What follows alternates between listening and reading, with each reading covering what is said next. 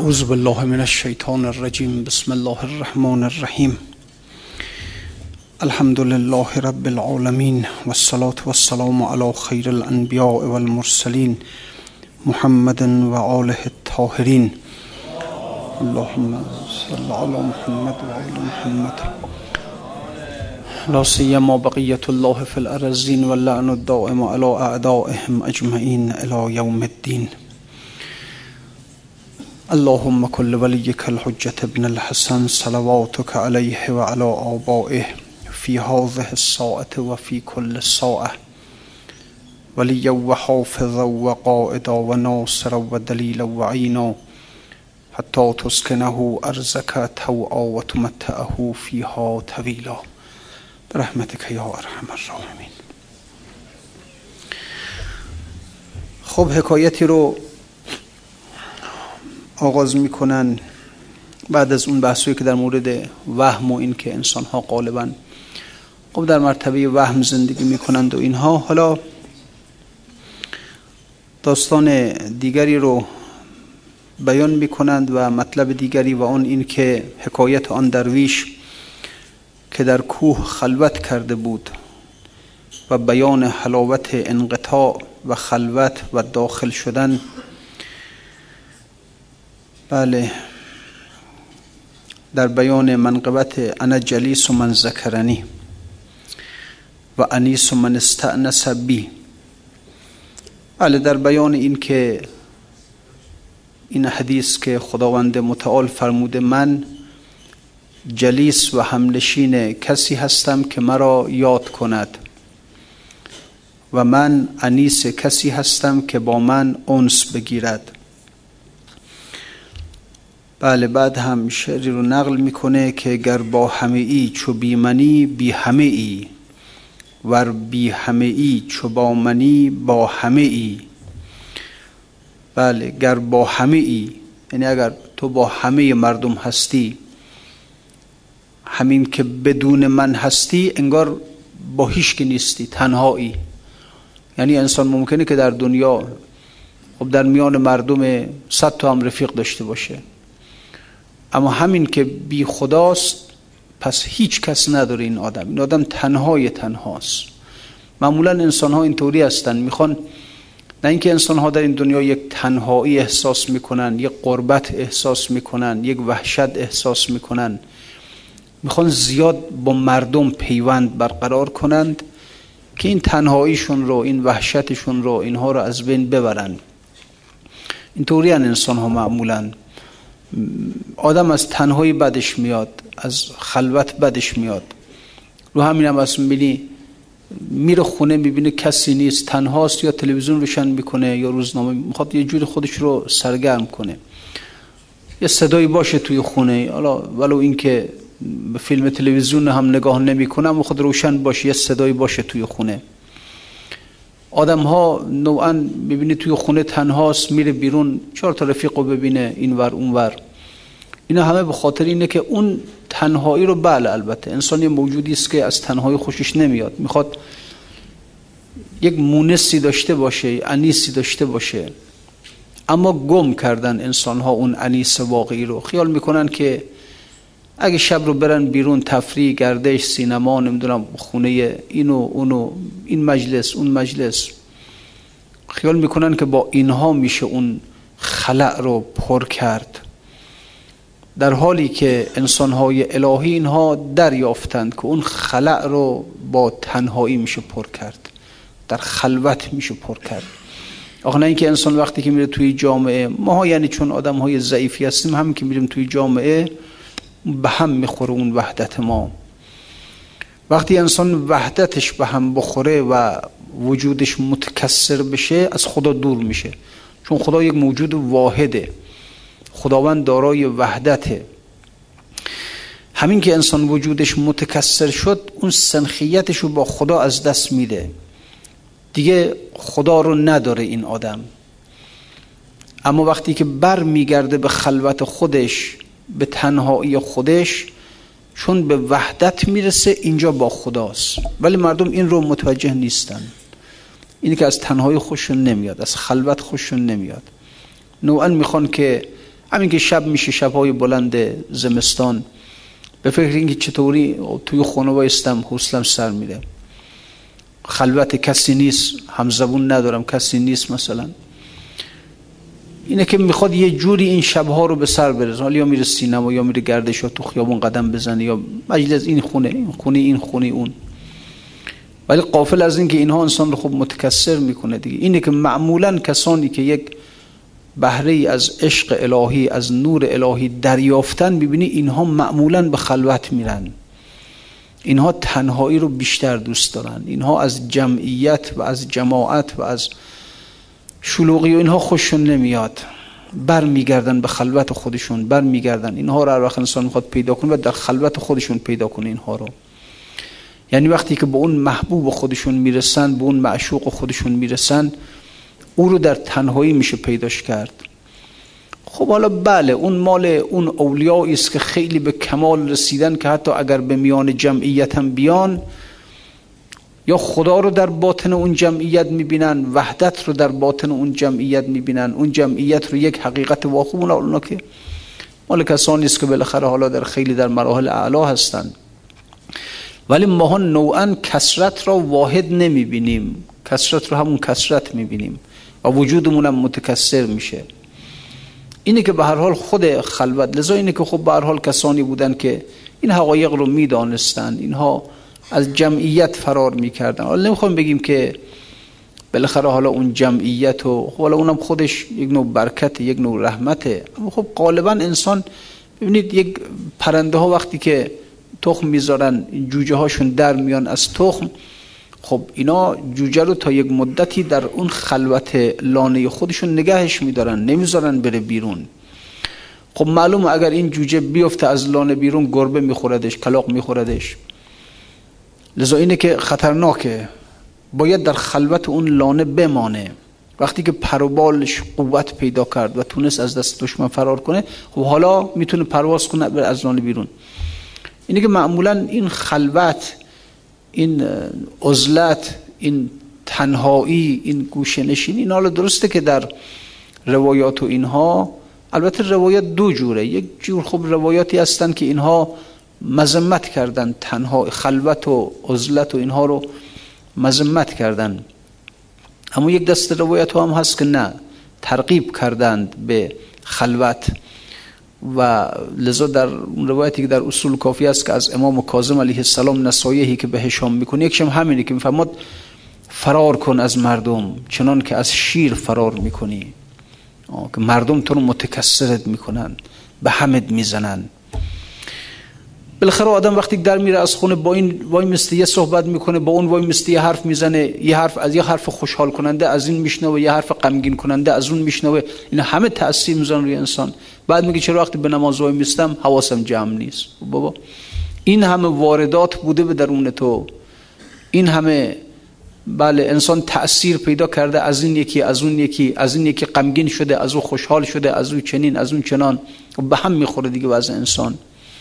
اینه که معمولا یک راهی که انسان بتونه اون خیال خودش رو جمع کنه خودش رو به وحدت برسونه حداقل در نماز که می‌خونه حداقل متوجه الفاظ نماز بشه و حداقلش همینه که باید این امور زائد رو حذف کنه تا می‌تونه در تنهایی باشه در وحدت باشه.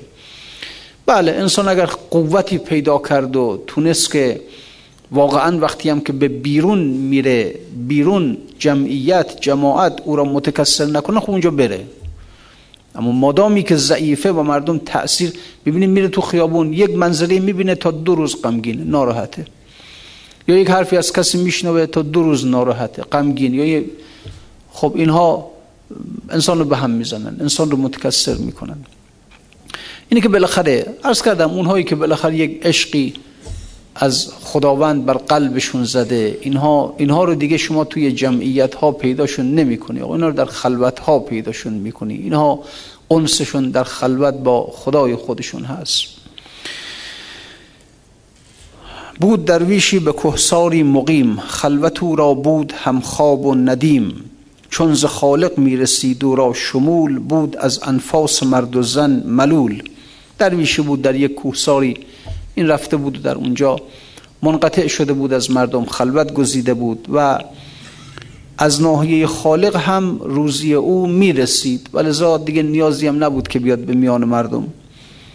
همچنان که سهل شد ما را هزر سهل شد قوم هم قوم دیگر را سفر. آنچنان که عاشقی بر سروری بر سروری عاشق استان خواجه بر آهنگری. هر کسی را بهر کاری ساختند میل آن را در دلش انداختند. گر ببینی میل خود سوی سما پر دولت برگشا همچون هما. هر کسی یک علاقه ای داره یکی علاقه داره که زیاد به مسافرت بره. یکی علاقه داره که نه تو شهر خودش بمونه. خیلی علاقه به سفر این ور نداره. یکی آن آنچنان که عاشقی بر سروری یکی عشق مقام و منصب و پست و اینجور چیزها رو داره. عاشق استون خواجه بر آهنگری یکی از آهنگری خوشش میاد. حالا میگه گر ببینی میل خود سوی سما اگر به قلبت رجوع کردی دیدی که میل و یک عشقی به عالم ملکوت داری. یک علاقه داری به این که یک سفری به عالم ملکوت کنی از این عالم خاک در بری. خسته شدی از عالم از خاک نشینی. می‌خوای بر افلاک بالا بری به عالم نور و ملکوت سیر کنی. اگر این میل رو در قلب دیدی پر دولت برگشا همچون هما. به یک دولتی رسیدی به یک ثروتی دست پیدا کردی. این میل رو یک کاری کن که به فعلیت برسه. ور ببینیم میل خود سوی زمین نوه می کن هیچ منشین از هنین اما اگر دیدی که نه میل و علاقت به دنیاست. دوست داری کار کاسبید رونق پیدا کنه. دوست داری که تجارت سود بیشتری داشته باشه. کارخونت نمی‌دونم تولید بیشتری داشته باشه علاقه به خانه زیبا داری به نمی‌دونم فرش زیبا به جواهرات تلاجات امثال اینا علاقه به اینها داری؟ یه مقداری در خودت فکر کن که این خودش یک نوعی مریضیه یک نوعی خودش. و بله انسانی که میل به طبیعت داره میل به دنیا از دنیا لذت می‌بره. به دنیا علا لذتش از دنیاست. می‌بینی همچین که مثلا فرض کنید که دولت حقوقش رو اضافه کرد خوشحال میشه که ها مثلا صد هزار تومن دویز هزار تومن به حقوق ما اضافه شد. اما این که می‌بینی مثلا فرض کنید که دولت یک مدتی طلبکاری ها رو نمیده ناراحته. چرا نمیده؟ چرا مثلا چنین؟ اگر دیدی اینجوری هستی مغازت سودش کم شد ناراحت میشی. زیاد شد خوشحال میشی. یعنی غم و شادی خودت رو در دنیا پیدا کردی این یک مقداری به فکر خودت باش که این حالت حالت خوبی نیست این حالت حالتی است که حالت مریضی روحی دیگه. یعنی اون بعد نورانی انسان بسته شده تعطیله. انسان از انوار ملکوتی لذت نمی‌بره. انسان از اون عالم لذت نمی‌بره. لذتش در این دنیاست لذتش از این عالمه. گر ببینی میل خود سوی زمین نوه میکن. گریه کن به حال خودت. هیچ منشین از حنین از ناله و بله گریه و زاری منشین. همونجور که یک کاسب اگر ببینی سرمایش رفت ورشکست شد چقدر ناراحته. اما ناراحت نیستیم از اینکه ورشکسته روحانی هستیم. اینا هستیم ورشکسته روحانی هستیم. از لحاظ روحی واقعا ضعیفیم فقیریم. اینها رو انسان واقعا اینها گریه داره ها. مردم گریه هاشون هم همونجور که غم و شادیشون عوضیه. یعنی غمشون از نداشتن دنیاست خوشحالشون از داشتن دنیاست. گریهشون هم از همین دنیاست. در حالی که اولیاء خدا گریانن از این که چرا میل به عبادت ندارند چرا در عبادت سستند چرا میلی به عالم ملکوت ندارند. غمشون از اونهاست. دیگه حال گفت گریه و شادی و اشاق زجایی دیگر است. اونا گریهشون از یه چیز دیگه است. شادشون از یه چیز دیگه است. عاقلان خود نوه ها پیشین کنند. جاهلان آخر به سر بر می‌زنند آدم عاقل از اول آخر رو می‌بینه. از اول نوه می‌کنه که من با این وضعی که دارم با این عشقی که با عالم دنیا دارم که غم و شادی من از دنیاست گریه و خندی من از دنیاست من در اون ور چه کنم؟ در اون روزی که حساب ها ملاک یه جور دیگه میشه در اونجا چه کنم؟ از الان غم اونجا رو دارن. اما جاهلان در آخر گریه می‌کنن. یعنی وقتی که بلا سرشون میاد اونجا گریه می‌کنن. ز ابتدای کار آخر را ببین. تا نباشی تو پشیمان یوم الدین. خب اندران که بود اشجار و سمار این درویشی که در اون کوه رفته بود و منقطع شده بود و خلوت گزیده بود اندران کوه بود اشجار و سمار. بس مرود کوهی آنجا بیشمار. در اون کوهی که این رفته بود و در اونجا خلوت گزیده بود در اونجا درختان گلابی زیاد بود. گفت آن درویش یارب با تو من عهد کردم زین نچینم در زمن. این یک عهدی بس با خدا. گفت خدایا من عهد میبندم با تو من در همین جا که هستم در همین کوهی که هستم و در همین جا عبادت می‌کنم. از این میوه ها از این گلابی هایی که بر این درختان هست من نچینم. فقط اونهایی رو که باد میریزه اونها رو بردارم و به عنوان غذا بخورم. گفت آن درویش یارب با تو من عهد کردم زین نچینم در زمن. جز از آن میوه که باد انداختش من نچینم از درخت منتعش. بله گفت فقط میوه رو که باد میندازه اونا رو بردارم بخورم. ولی خودم نچینم از اینا. مدتی بر نظر خود بودش وفا تا در آمد امتحانات قضا. خیلی آدم ها هستن که قول میدن عهد میبندن. خدا برای اینکه امتحان کنه که عهدشون چگونه است قولشون چگونه است امتحانشون می‌کنه ها. خیلی آدم مواظب باشه. منی یه چیزی رو عهد میبنده یه چیزی رو نظر می‌کنه با خدا. و بعدا خدا بالاخره بعد فرمود فستقم کما امرت. استقامت داشته باش بر نظرت بعد مینی که نه خراب میشه کار. خیلی ها بودن که اینها میان دست بیعت میدن دست وفاداری میدن. یک مقدار امتحانات الهی که پیش میاد بعد خیلی ها مردود میشه نتیجهش میشه که ارتد الناس بعد النبی الا سلاس بعد از نبی مردم مرتد شدن مگر سه نفر یا شش نفر یا دوازده نفر. مرتد شدن نه اینکه کافر شدن ها مسلمان بودن. منتها تخطی از خط ولایت یعنی تخطی از نبوت دیگه فرقی نمی‌کنه.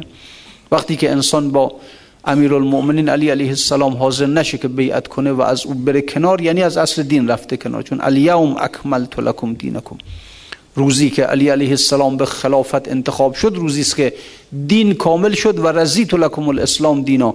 امروز من اسلام رو به عنوان دین شما راضی شدم پسندیدم. یعنی کسی که از اونجا تخطی کنه از اصل دین تخطی کرده.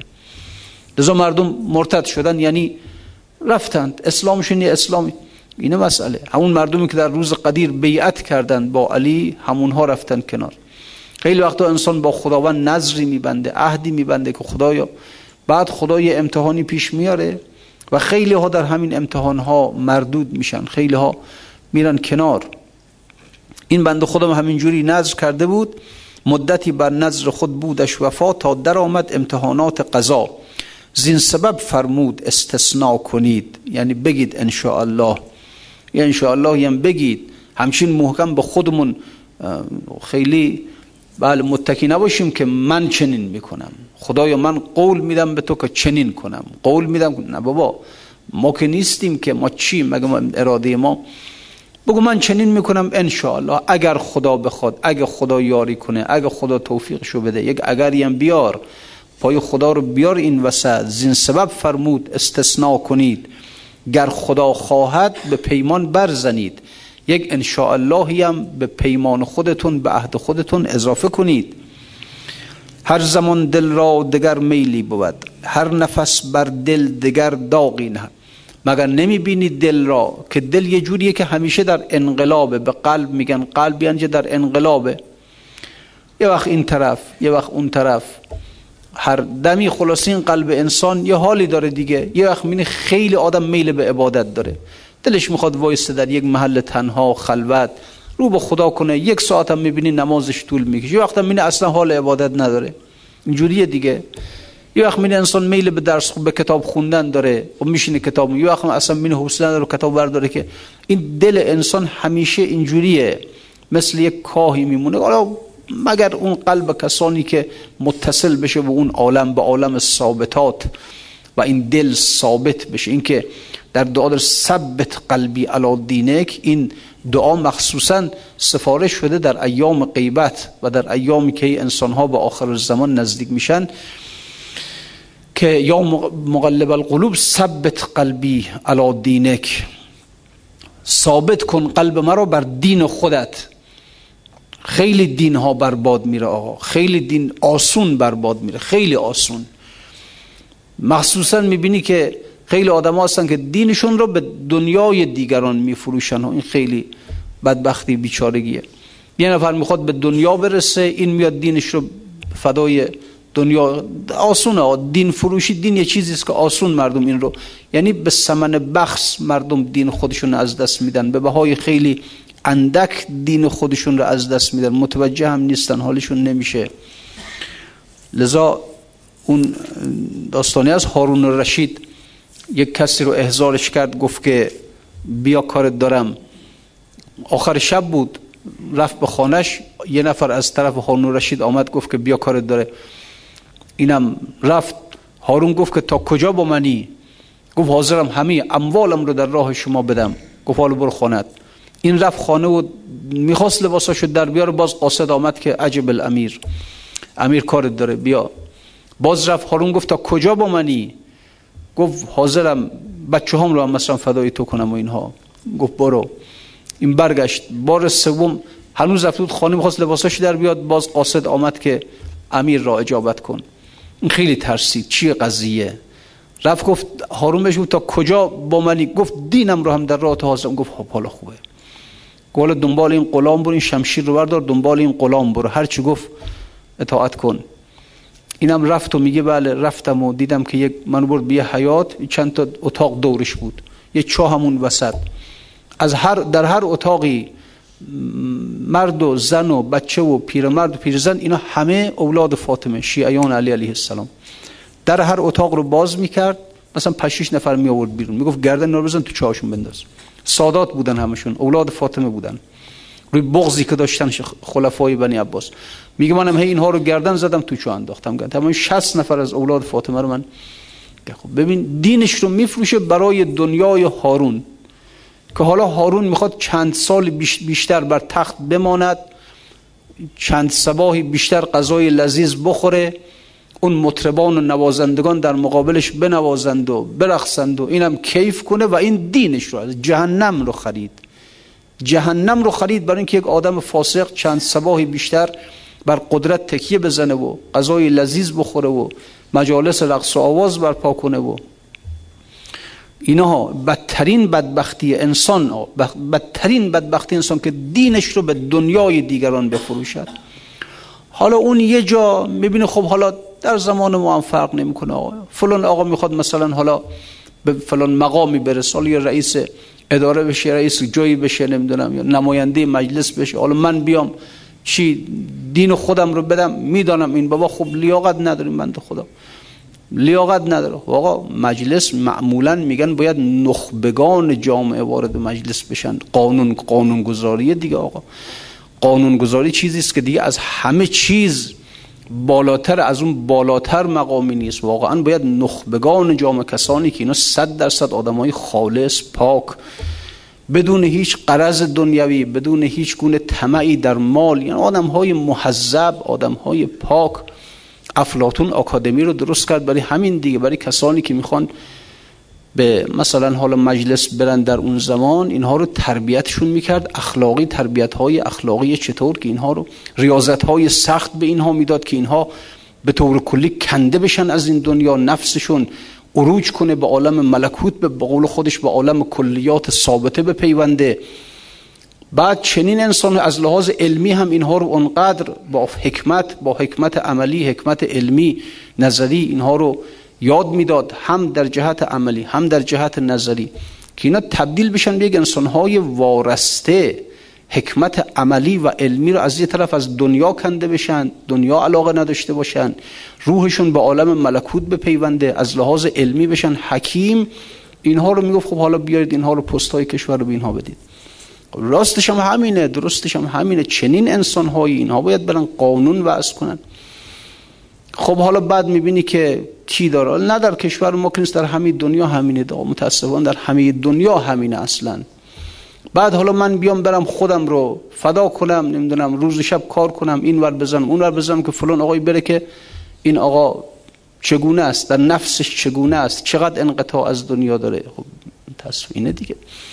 خیلی مواظب باشیم آقا دین را به دین خودمون رو به دنیای دیگران نفروشیم آقا. واقعا عرض می‌کنم دین خودمون را اون بابا دینش رو اونجوری به هارون رشید فروخ دینش را فروخ که هارون به اون مقام در اون مقام بماند و در اون مقام تکیه بزن ما هم یه جور دینمون بفروشیم فرق نمی‌کنه آقا. خیلی دقت کن. در این بساط ها مواظب باش که دینت رو به آسانی نفروشی. بالاخره آقا انسان مدیونه انسان مسئوله. ولذا این دعا رو ارز کردیم. خیلی سفارش کردن که ثبت قلبی علا دینک. خدایا قلب من را بر دین خودت ثابت. قلب یه چیزی است که زود از دست آدم در میره. در انقلاب خودمون هم حالمون نیست. یه روز صبح از خواب پا میشیم خوشحالیم. یه روز صبح از خواب پا میشیم ناراحتیم. حالمون نیست چیه؟ اون خوشحالی از کجا آمد؟ این غم از کجا آمد؟ اینا رو خیلی دقت کنیم. تو مجلس میشینیم نمی‌دونم حالا دیگه حالا معمولا این روزگارهایی که این ایامی که ایام انتخابات ها هم از خیلی دیگه بازار دین فروشی خیلی شایع میشه دیگه. حداقلش اینه که حداقلش اینه که تو خانه بشین خانه خودم بشینم فلان بابا نامزد شده 100 تا ایبو ایراد ازش بگیرم. اون فلان اینجور. خب این دینت رو فروختی آقا. دینت رو فروختی به خاطر چی مثلا؟ اون کسی که خودم بهش علاقه دارم او بره اون یکی نره مثلا. حالا تو همینم که می‌خواد بره همینم کیه؟ مثلا همینم چقدر واقعا تقوا داره؟ چقدر عزت نفس داره؟ چقدر واقعا انقطاع از دون فرق نمی‌کنه منم که برم هم من و شما هم که انتقاد می‌کنیم ما هم که بریم ما هم همجوری هستیم ما. و ما هم, هم چه فرق می‌کنه؟ بنده چقدر انقطاع از دنیا دارم؟ چقدر عشق من میل من روح من به عالم ملکوت وابسته است؟ چقدر به اونجا میل داره؟ چقدر از دنیا منقطعم چقدر اینا نیست؟ آقا خب این ملاک ها واقعا نیست. و لذا اینه که بعد مینی که کار تقصیر اون هم نیست فرض کردم ما هم که باشیم همون هستیم دیگه مگر؟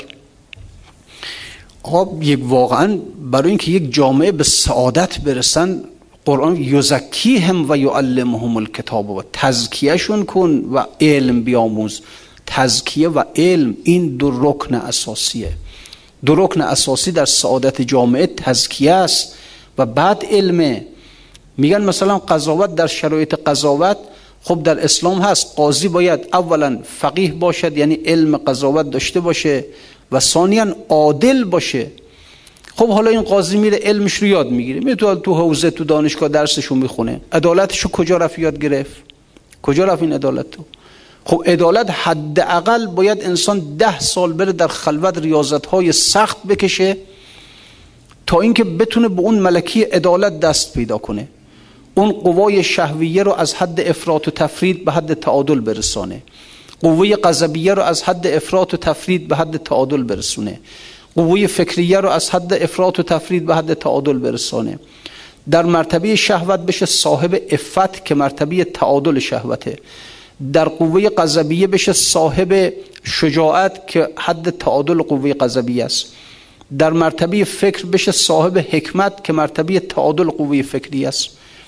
در این سه قوه که به تعادل رسید یک عدالتی براش ایجاد میشه به نام عدالت کبرا عدالت اکبر.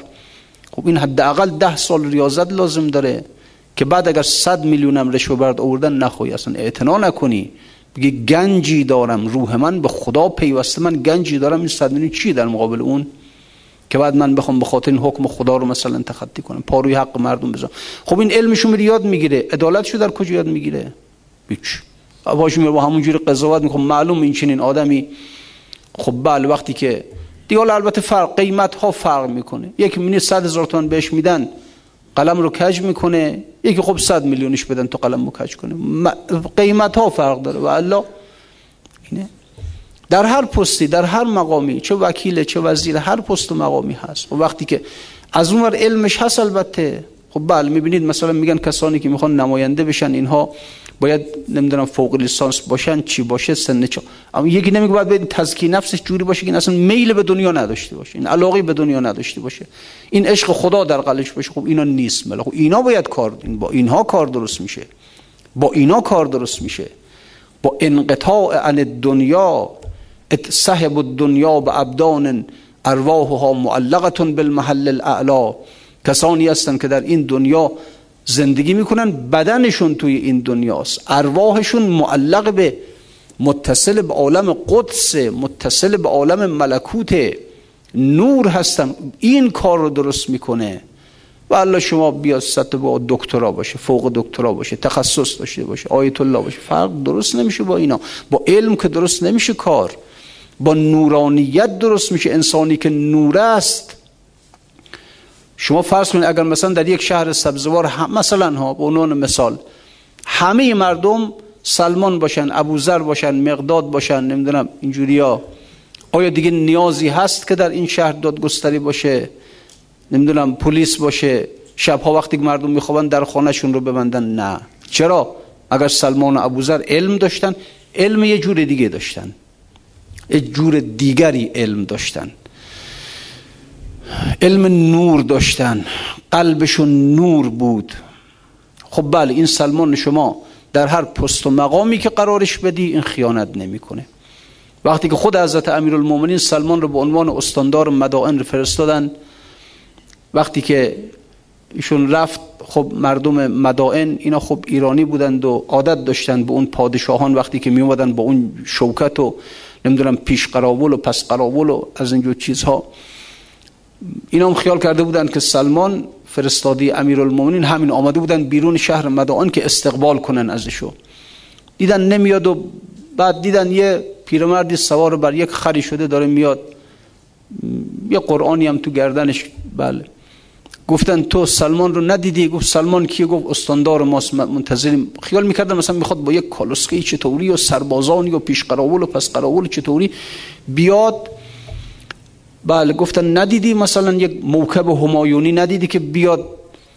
گفت خب کی موکب؟ گفت سلمان. گفت سلمان منم. تو پیرمرد سوار برای خری شدم. تو؟ بله من. و این. بعد سلمان میگن از همه مال دنیا یه یه رخت خوابی داشت توش میخوابید و یه آفتابه داشت باش. وضو می‌گرفت تطهیر می‌کرد و همش هم ناراحت بود. می‌گفت جواب همینا رو من چجوری بدم تو قیامت؟ مونده جواب یه آفتابه رو چجوری بد تو قیامت؟ سبحان الله بعد چجوری واقعا حال ماها ما چجوری واقعا می‌خوایم؟ چی واقعا؟ بعضی از خیلی از مهم تصف یعنی حقیقتا شاید 60 70 درصد از مردم ما در همین کشور ثروت های پول های خیلی هم هستن و کم هم نیستن. چجوری می‌خواد؟ بابا مونده در ناراحتی است اشک میرزه جواب یا آفتابه چجوری بده در قیامت؟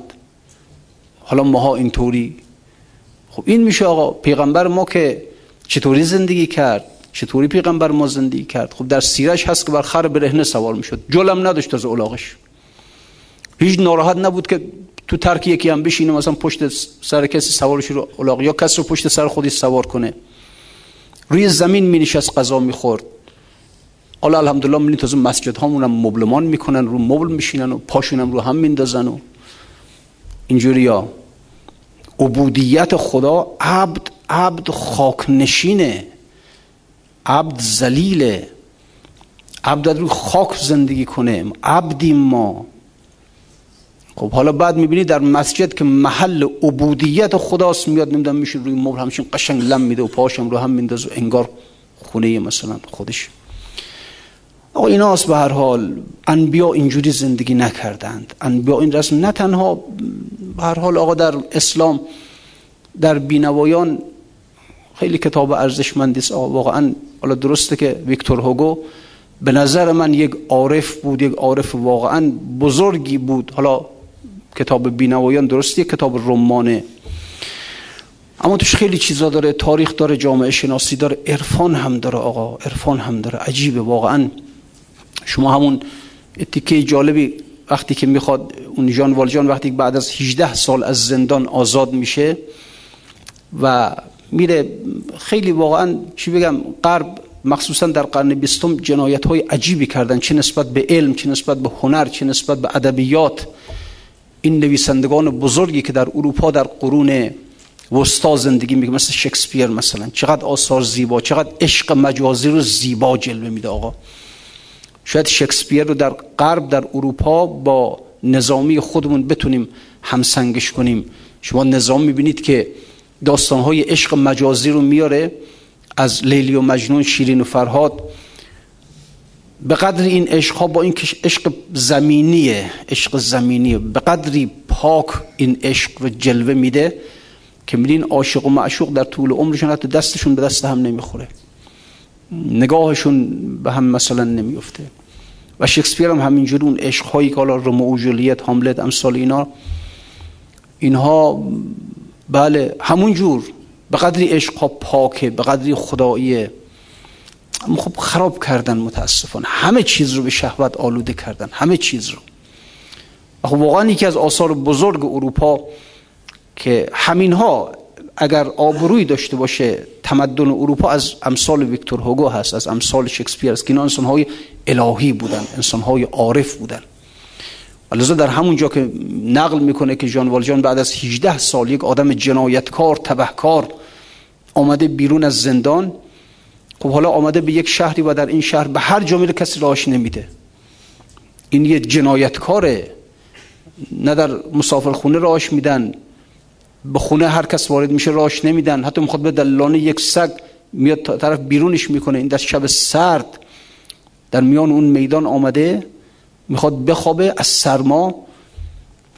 یه زن اونو می‌بینه میگه که چرا اینجا اینجا هستی؟ تو سرما میشه میمیری یا؟ میگه به هر جا رفتم راهم ندادن. هیچ کس من راه نداد. میگه اون خانه رو هم درشو زدی؟ میگه خانه کیه؟ میگه برو اون خونه رو هم درشو بزن. میگه به هر جا رفتم راه هم ندادن. نه در مسافر خونه ها نه در خونه های مردم. هیچ جا هم ندادن. میگه حالا بهت گفتم در اون خونه رو هم بزن. در خانه کشیش شهر بوده. ویکتور هوگو در مورد این کشیش خیلی قشنگ صحبت می‌کنه. میگه هر وقت که می‌خواست بره به سرکشی از اون روستاهای اطراف محل همون شهر خودش این یا با گاری هایی که می‌رفتن با همون ها می‌رفت یا با یک الاغ خیلی معمولی می‌رفت یا پیاده می‌رفت اگه نزدیک بود. و یه بار که سوار بر الاغ شده بود و رفت به یک شهری که از اونجا بازدید کنه تحت به هر حال قلم روی بود که لازم بود بره از اونجاها سرکشی کنه.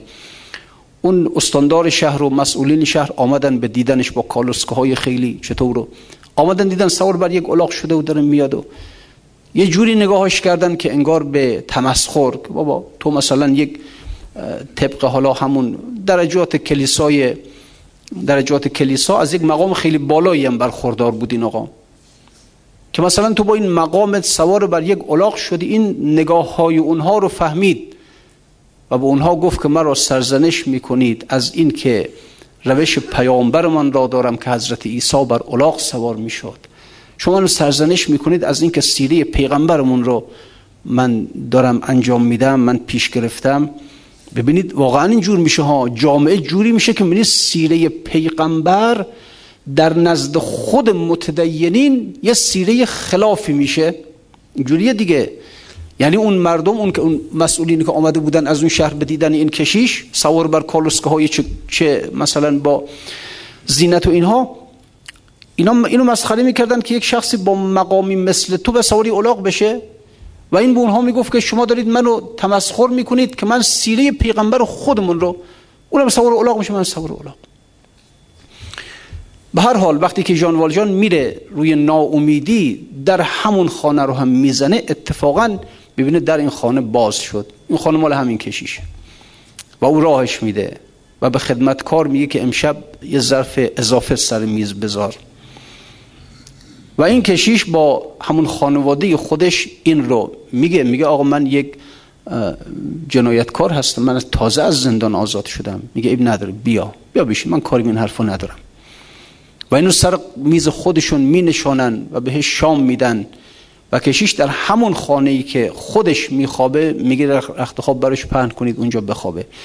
البته این جان والجان سر همون میز قضا اون شمدان های نقره چشمشو گرفته بود. در فکر بود شمدان ها رو بدزده. به هر حال وقتی که می‌خواست بخوابه البته خود کشیش یک مقدار ظرف های نقره رو بهش داد. گفت اینا رو تو ببر. ولی می‌خواست غیر از ظرف اون شمدان ها رو هم یه جوری خلاصه.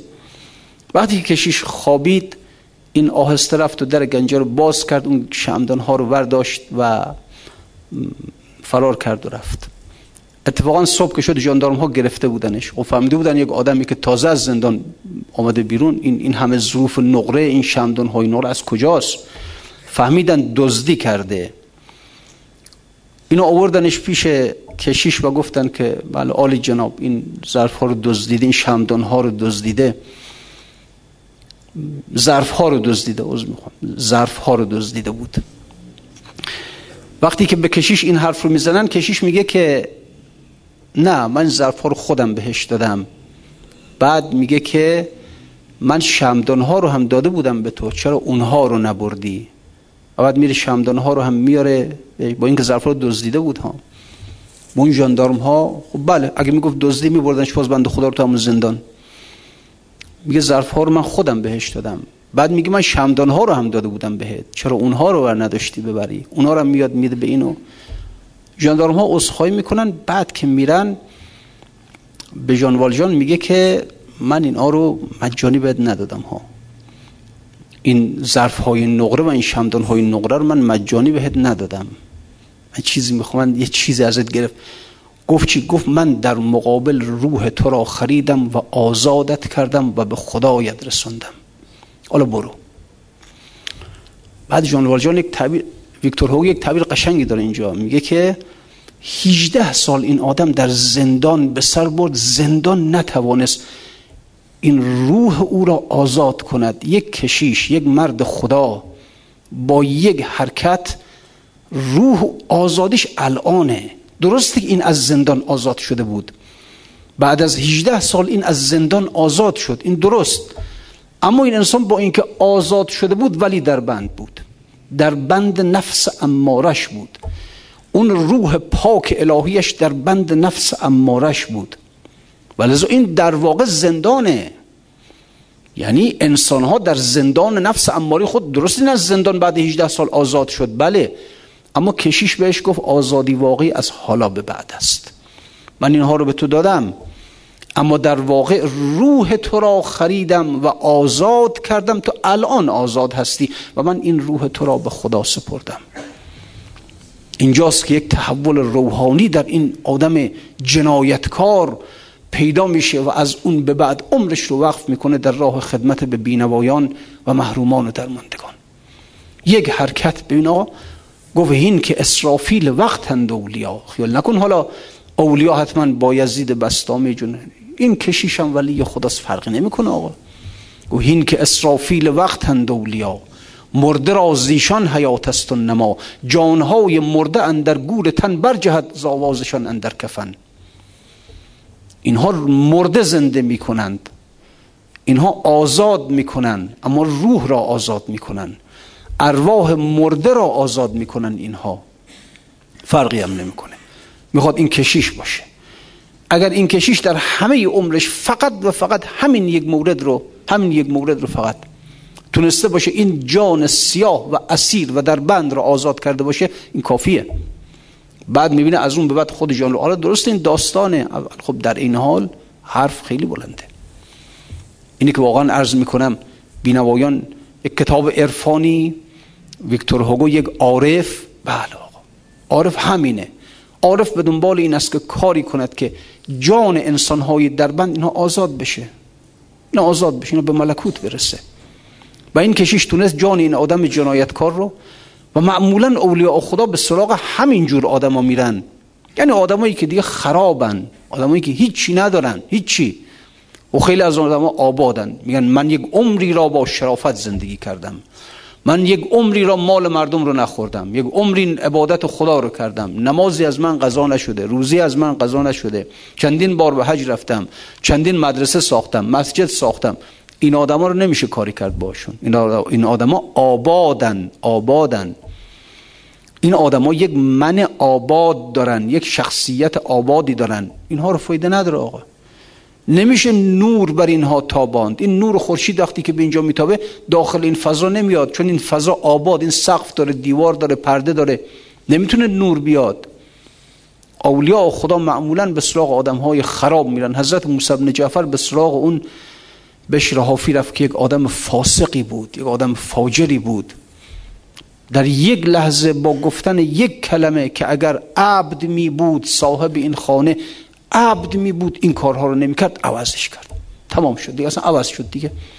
گفت چندان که در خواهی در نگردن من که نشناسی مرا زیرا از آن کم دیده ای من صد صفت گردیدم. تو یک ساعت پیش اگر بشر حافی رو می‌دیدی می‌دیدی بر سر سفره شراب نشسته. الان که ببینیم بر سر سجادی عبادت نشسته. در یک ساعت. چیکارش کرد موسی بن جعفر؟ چیکارش کرد؟ از حزیز ذلت بدبختی بیچارگی فسق فجور بردش به اون اعلا به اون درجات اعلا. تازیانه برزدی اسبم بگشت گنبدی کرد و زگردون برگذشت. محرم ناسوت ما لاهوت باد آفرین بر دست و بر بازود باد خوب زدی. چنان تازیانه رو زدی که اسب من از خاک بر افلاک شد. چه شد؟ دیگه نمیشناسیش. دیگه بیا بشر حافی رو نگاه کن دیگه نمیشناسیش. این همون بود یک ساعت پیش. چندان که خواهی در نگر در من که نشناسی مرا زیرا از آن کم دیده ای من صد صفت گردیدم. کار اولیاست به سراغ آدم های خراب میرن وقتی که اینجا این بنا خرابه دیوار نداره سقف نداره آفتاب میتابه حالا بهش. چو رسول آفتابم به خرابه ها بتابم. بگریزم از امارت سخن خراب گویم.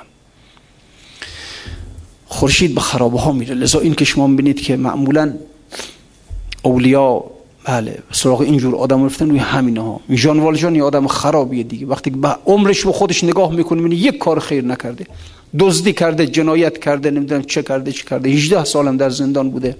هیچی نداره الان دیگه. چی داره؟ هیچ. لذا اون ولی خدا میره به سراغ او. آبادش می‌کنه.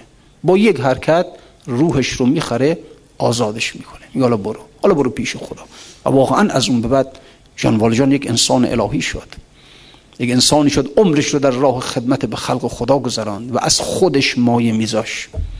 از خودش مایه میذاش. و وقتی هم که شهردار اون شهر شد ذره برای منافع خودش کار نکرد. فقط برای مردم کار کرد. اینها. این انسان ها اگر به مقام برسن خوبه. سلمان فارسی که پیغمبر اکرم روحش رو آزاد کرد اگر به استانداری برسه خوبه. جان که اون کشیش روحش رو آزاد کرد اگر به شهرداری برسه خوبه. اینا دیگه چیزی نمی‌خوان دیگه روح رفت دیگه پیش خدا. از او دارن لذت می‌برند. انبیا زان زین خوشی بیرون شدند. که سرشته در خوشی حق شدند چون که جانشان آن خوشی را دیده بود این خوشی ها نزدشان بازی نمود اینها روح رفته اونجا. لذت می‌بره از همنشینی خدا. لذت می‌بره از هم از نشستن در عالم قدس. از اون انوار. دیگه جیفه دنیا چیه که به خاطر جیفه دنیا بخوان برن سر این رو کلاه بذارن؟ نمی‌دونم دنبال این دنبال بخوان از این دنیا نماینده بشه چه کنه؟ استاندار بشه چه کنه؟ فرموندار. اینا دیگه رفتن به اونجا. این انسان هایی که براستی اگر واقعا اگر واقعا انسان ها بیان این, جور رفتار کنن که این آزاد شدگان رو به مقام برسونن. احرار احرار آزاد شدگان رو به مقام برسونن. هیچگاه دیگه خیانتی در جامعه واقع نمیشه. هیچگاه.